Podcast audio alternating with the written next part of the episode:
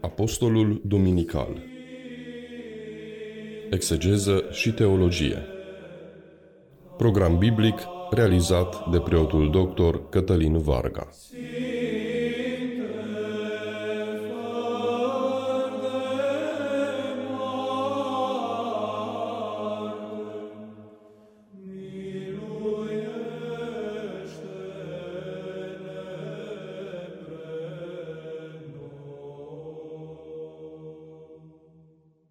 Hristos în mijlocul nostru, bine v-am regăsit, dragi radioascultători, la o nouă emisiune aferentă proiectului nostru Interpretarea Apostolului Duminical. Ne regăsim în Duminica 31 după Rusalii, când se va citi în biserică probabil cel mai scurt apostol de peste an, alcătuit din doar trei versete, Epistola Sfântului Pavel, întâia către Timotei, primul capitol, de la versetul 15 la 17. Meditație pe care am intitulat-o Primul dintre păcătoși și Harul Domnului Hristos. Dar mai întâi de toate să citim textul biblic. Vrednic de crezare și de toată primirea este cuvântul că Iisus Hristos a venit în lume să-i mântuiască pe cei păcătoși, dintre care cel din tâi sunt eu. Dar pentru aceasta am fost eu miluit, ca mai întâi în mine să-și arate Iisus Hristos toată îndelunga sa răbdare, ca o pildă pentru cei ce vor crede în El spre viața veșnică. Iar împăratului viacurilor, nemuritorului, nevăzutului, unicului Dumnezeu, cinste și slavă în vecii vecilor. Amin.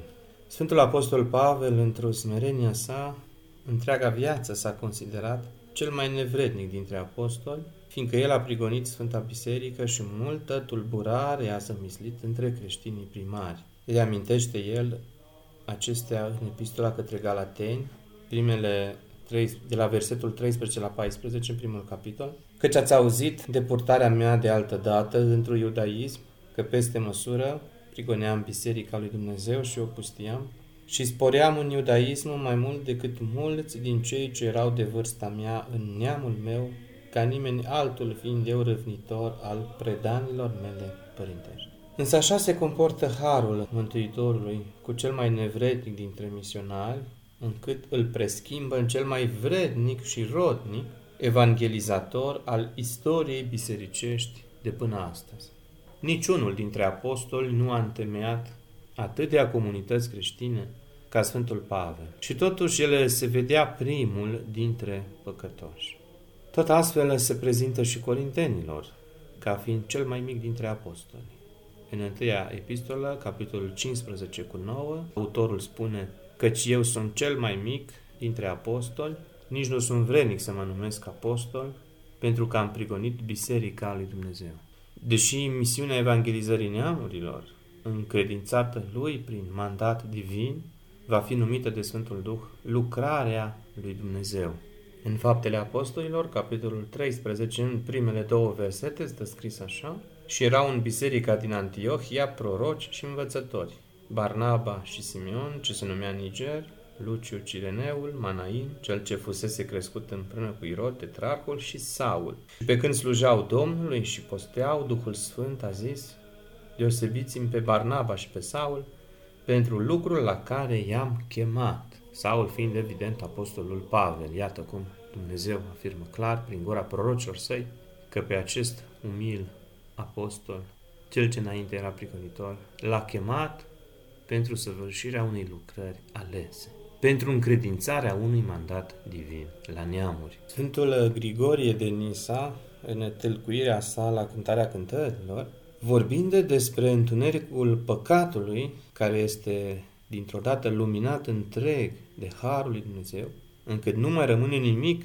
din asemănarea cu întunericul în cei miluiți, asociază această operație duhovnicească a luminii cu trecutul cel păcătos al Marului Apostol Pavel, care a fost învrednicit să devină luminos și frumos la chip.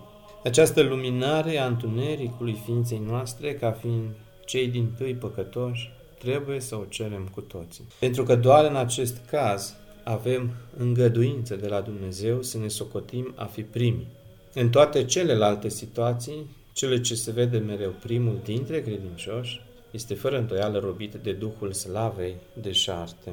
Modul în care apostolul percepe miluirea sa de către milostivul Dumnezeu este iarăși o dovadă a deplinei sale smerenii.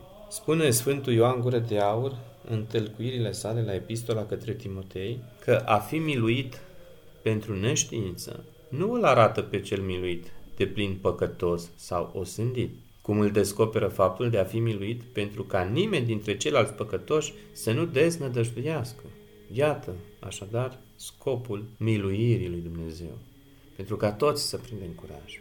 Dacă s-a făcut minunia schimbării vieții păcătoase a lui Saul în Pavel, cel care mai de mult prigonea cu aplomb biserica, când nimeni nu mai credea aceasta, cu siguranță, drag ascultătorule, Dumnezeu poate să-ți ofere și ție și mie milostivirea sa, dacă ne întoarcem la El cu părere de rău.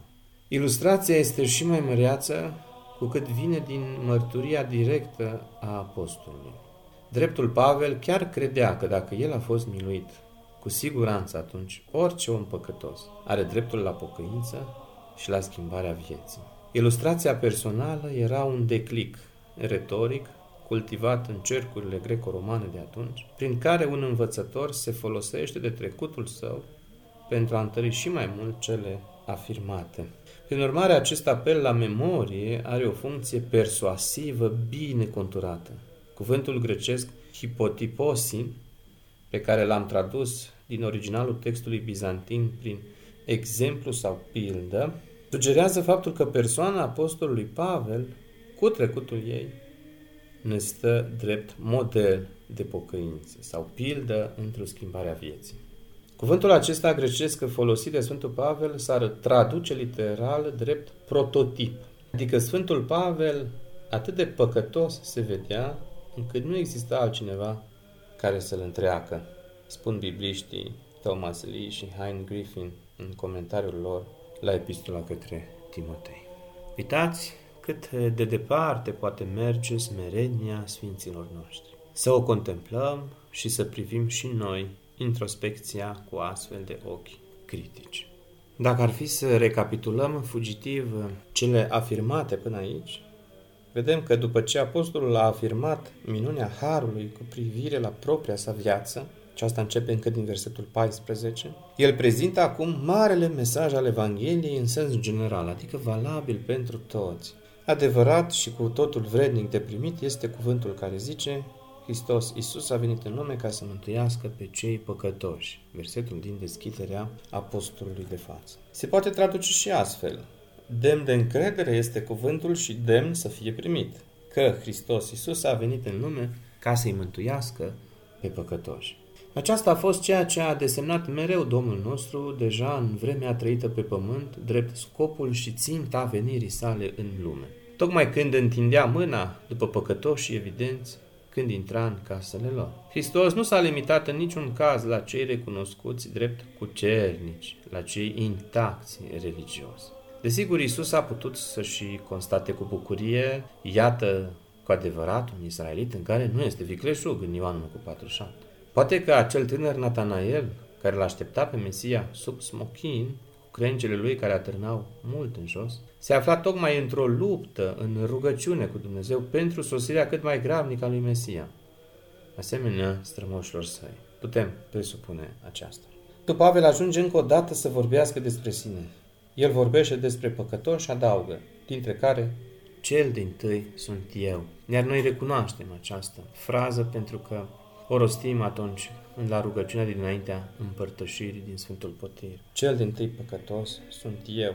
De aici este expresia din 1 Timotei și aparține, să știm să nu uităm, Sfântului Apostol Pavel, probabil cel mai smerit dintre toți apostolii și de asemenea cel mai râvnitor pentru misiunea evangelizării neamurilor.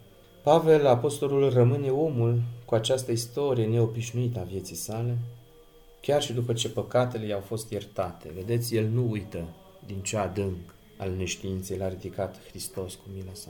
El a făcut păcate grele, dar Domnul l-a pus într-un mod deosebit de minunat în slujba lui. Iar gândul aceasta este pentru el un motiv permanent de închinare și de zmerenie, de mulțumire și adorare, așa cum arată în special în versetul 17, în finalul apostolului de față. Apostolul neamurilor fusese cel mai rău dintre păcătoși. Sensul literal al cuvântului folosit, cel mai rău sau cel din tâi sau chiar fruntașul, păcătosul fruntaș. Iată cum își vede Pavel fosta viață atunci când privește în urmă. Desigur, el credea că face voia lui Dumnezeu atunci când prigonia biserica proaspăt înființată, dar sinceritatea lui nu era de ajuns. Abia acum își dă seama că vorbele lui aprige împotriva primilor creștini și participarea sa efectivă și activă la execuția martirului Ștefan, toate acestea fuseseră de fapt o adevărată blasfemie.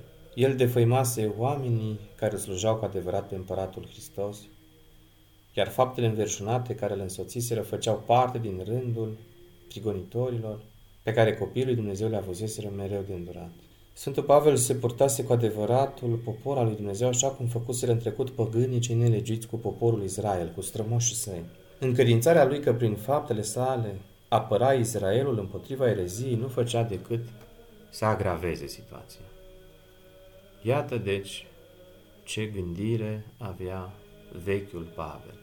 Creștinii care căutau să se ascundă de atacurile lui socoteau de bună seamă că un om ca el era prea departe pentru a fi atins de îndurarea lui Dumnezeu. Și vedem apoi cât de minunat în Faptele Apostolilor, capitolul 9, este descrisă convertirea sa de pe drumul Damascului când nimeni nu mai credea într-o reabilitare a persoanei sale, când nimeni nu mai crede în noi, dragi radioascultători, să nu uitați, există cineva care crede până când închidem ochii și acela este Domnul nostru Isus Hristos, care mereu va căuta să ne întoarcă la Tatăl, să ne miluiască, pentru că ai Lui suntem și pentru că ne iubește cum nimeni nu ne va putea iubi vreodată. Apostolul nostru se continuă în versetul următor prin uh, invocarea milei lui Dumnezeu. Dumnezeu a avut milă de mine, spune Apostolul Pavel. Cuvântul Heleos în limba originală, mila lui Dumnezeu. În dicționarul de imagini și simboluri biblice, vedem că mila este foarte apropiată de compasiune în Biblie. Este benefic să ne gândim la milă ca fiind compasiunea în acțiune. Cuvântul grecesc din care derivă compasiunea înseamnă literal din rărunchi, denotând reacția adâncă față de ceva sau cineva. Mila, a drept urmare, înseamnă simultan a simți compasiune și a acționa în consecință. Observația cea mai importantă cu privire la milă în Sfânta Scriptură este că ea reprezintă aproape în întregime domeniul lui Dumnezeu. Desigur, există și referințe la demonstrații de milă din partea unor oameni. Însă mila este unul dintre atributele cele mai evocatoare atunci când este vorba despre Dumnezeu. Deși mila divină cuprinde totalitatea acțiunilor binevoitoare ale Creatorului, îndreptate spre creația sa, dacă urmărim referințele la mila divină, se vor evidenția două domenii. Faptele providențiale ale stăpânului, prin care el își susține creaturile slabe, respectiv iertarea păcatelor lor. Este un fel de a spune că purtarea de grijă pe care Dumnezeu o are față de nevoile fizice ale oamenilor este o acțiune a milei, la fel cum este și purtarea lui de grijă în ce privește bunăstarea lor spirituală. Motivul al doilea este bine sumarizat, adică cel al iertării păcatelor, într-o formulă teologică care apare de mai multe ori în Biblie. O găsim și în Ieșirea, capitolul 34 cu 6, în Psalmii 86 cu 15, 103 cu 8, etc. Iar această formulă este următoarea. Dumnezeu este milostiv și binevoitor, încet la mânie și plin de îndurare și credincioșie. În Isus Hristos vedem mila lui Dumnezeu întrupată și demonstrată în acțiune. Această milă divină o putem observa în câteva situații unde în fața nevoilor mulțimilor sau a nevoilor specifice ale unor indivizi, lui Isus, spune Evanghelistul Matei în capitolul 9 cu 36, i s-a făcut milă de ele pentru că erau necăjite și neajutorate ca niște oi care nu au păstor. Aici termenul pentru compasiune este grecescul splahnizo-mai a fi mișcate în adâncurile ființei, am traduce literal termenul. Am putea spune, inima lui a fost mișcată de oamenii aceia sau l-a durut inima de ei. În anumite circunstanțe vedem oameni în nevoie strigând după Isus, ai milă de mine, fiul lui David, Isuse, ai milă de mine, păcătosul, sau după cum se va cristaliza această rugăciune în tradiția răsăriteană, Doamne, Iisuse Hristoase, Fiul lui Dumnezeu, miluiește-mă pe mine, păcătosul. Sau după cum spunea Sfântul Apostol Pavel, miluiește-mă pe mine, cel din tâi dintre păcătoși. Printre imaginile milei pe care le putem găsi în scrierile Apostolului Pavel, dincolo de aceasta pe care o explicăm în emisiunea de față, observăm un accent pe libertatea lui Dumnezeu în a-și arăta mila față de cine dorește El. Se spune în Romani 9 cu 16, deci nu este ceva care ține de cel care dorește sau de cel care se străduiește, ci ține de Dumnezeu, care arată îndurare sau milă. El are milă de cine dorește. Iată că Dumnezeu a dorit să aibă milă și de Saul și nu doar că a avut milă de el, ci l-a transformat în cel mai mare ucenic al erei creștine. În versetul acesta 16, pe care îl analizăm, Apostolul Pavel repetă ideea din versetul 13 despre îndurarea primită. Acolo el afirmă următoarele. Citez. Pe mine, care mai înainte huliam, prigoneam și bagiocoream, totuși am fost miluit, căci în necredința mea am lucrat din neștiință. Și acum în versetul 16, după cum spuneam, și tocmai pentru aceea am fost miluit, ca Iisus Hristos să arate mai întâi în mine toată îndelunga sa răbdare, ca pildă celor ce vor crede în El spre viața veșnică. Iată așadar scopul divin al miluirii lui Saul. Apostolul consideră propriul său caz un exemplu special pentru ce poate face Hristos cu viețile omenești. Îndurarea arătată față de El, care s-a considerat cel mai mare dintre păcătoși, trebuie să ofere un exemplu superlativ pentru secolele următoare. Mai ales că în cazul Sfântului Pavel s-a arătat ceea ce el numește toată îndelunga răbdarea lui Hristos.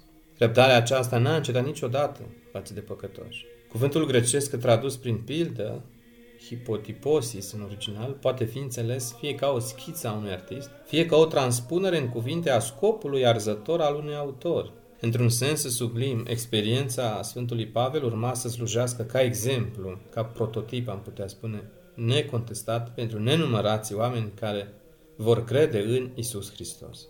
Construcția gramaticală cu epi, această prepoziție în dativ, de după verbul tradus prin crede, arată că Hristos este temeiul solid al credinței. Această siguranță neclintită slujește nu numai în viața aceasta, ci și în eternitate.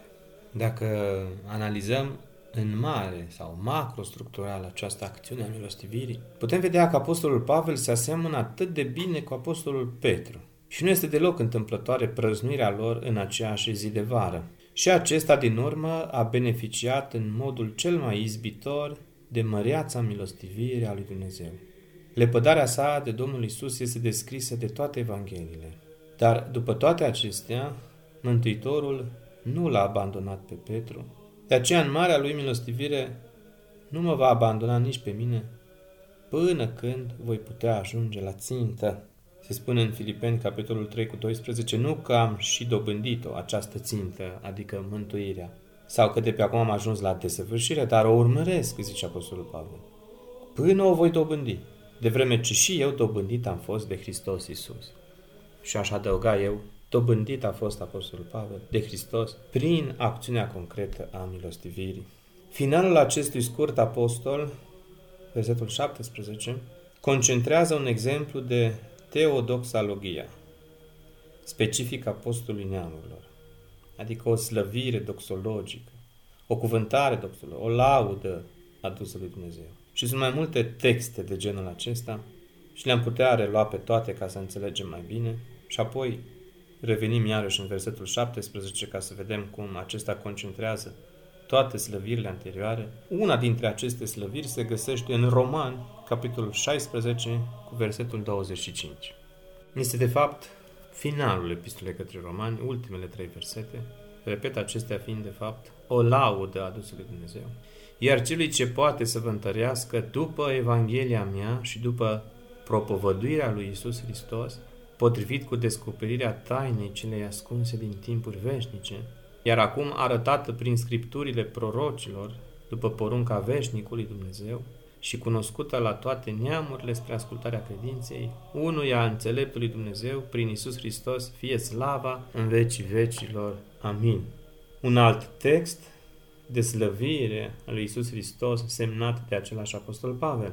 Este așa numitul imn cristologic al epistolelor către Filipeni și Coloseni. În Filipeni, capitolul 2 cu 6, stă scris așa, care Dumnezeu fiind în chip, n-a socotit o știrbire a fi el în tocmai cu Dumnezeu, ci s-a deșertat pe sine chip de rob luând, făcându-se asemenea oamenilor și la înfățișare, aflându-se ca un om, s-a smerit pe sine, ascultător, făcându-se până la moarte și încă moarte de cruce.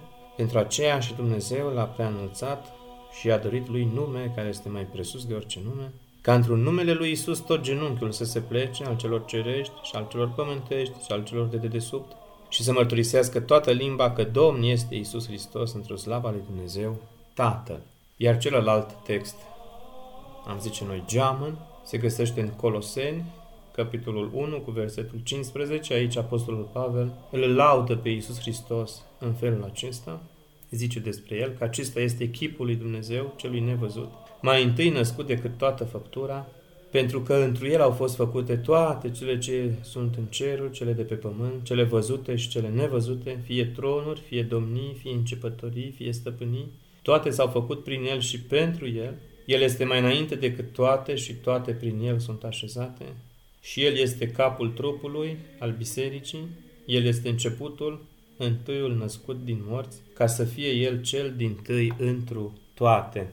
Iar ultimul text este acesta, tot din întâia epistolă către Timotei, capitolul 3 cu versetul 16, așadar un singur text. Într-adevăr, mare este taina credinței celei bune, fost a el arătat în trup, îndreptățit în duh, văzut de îngeri, propovăduit între neamuri, crezut în lume, înălțat într-o slavă. Și evident, după cum spuneam, versetul acesta al nostru, cu care se încheie apostolul din duminica aceasta, versetul 17, care spune așa, Iar împăratului viacurilor, celui nestricăcios, nevăzutului, singurului Dumnezeu, fie cinste și slavă în vecii vecilor. Amin. Iată, vedeți, iubiți radioascultători, ca un creuzet, toate aceste texte de adâncă slavă, de laudă, am spune noi în termeni dogmatici, o adevărată doxologie înălțată Creatorului prin care Apostolul Pavel îl slăvește pe milostivul Dumnezeu pentru harul îndurării sale. Dator suntem și noi cu toții să-i mulțumim, să-L slăvim, să-L lăudăm pe Dumnezeu pentru tot binele pe care El l-a făcut în viața noastră. Măcar o fărâmă de recunoștință să arătăm prin lauda care evident suntem datori să venim în fața milostivului Dumnezeu. Această sinteză de dogmatizare a experienței pătrunderii Domnului Isus pe care am extras-o din toate aceste texte de adâncă laudă închinate Creatorului, toată această sinteză, după cum spuneam, nu este rezultatul imaginației apostolului, ci este rezultatul locuirii lui Hristos adânc în trânsul. Hristos era întipărit în Pavel. În Galaten 2 cu 20 stă scris așa, m-am răstignit împreună cu Hristos și nu eu sunt cel ce mai trăiesc, ci Hristos este cel ce trăiește în mine. Astfel, rațiunea omului se înduhovnicește, fiind capabilă să se depășească pe sine în Hristos, încât la nivelul discursului teologic interior ajunge să-L cunoască mistic pe Dumnezeu. Doar astfel au putut lua naștere aceste capotopere teologice de slăvire a lui Dumnezeu, după cum este cazul versetului de față. De fapt, Dumnezeu se revelează direct prin glasul Lui, iar aceste expresii doxologice îmbracă forme literare pline de prezența sa divină, spune Părintele Cristinel Iatan în articolul său Elemente de gnoseologie biblică vechi testamentar. Iar acestea se petrec pe măsura înduhovnicirii apostolului nostru, al poetului, am putea spune, poetului Pavel. Cântările și imnele duhovnicești din cultul ortodox sunt rodul unor astfel de trăiri duhovnicești în Hristos, de aceea ele sunt pline de puterea Duhului Sfânt, de un nesfârșit fior al pocăinței și de o adâncă dogmatizare a prezenței lui Dumnezeu. Înaintașii noștri, oameni pe deplin duhovnicești au experimentat și ei, în tocmai apostolului Pavel, sentimentul de a fi cei din tâi dintre păcătoși, însă datorită zmereniilor permanente, au dat naștere la astfel de creații pline de har, ce pot și astăzi transforma viețile noastre păcătoase. Cu ei s-a împlinit cu adevărat sfatul duhovnicesc al Sfântului Siluan, țineți mintea în iad și nu desnădăjduim.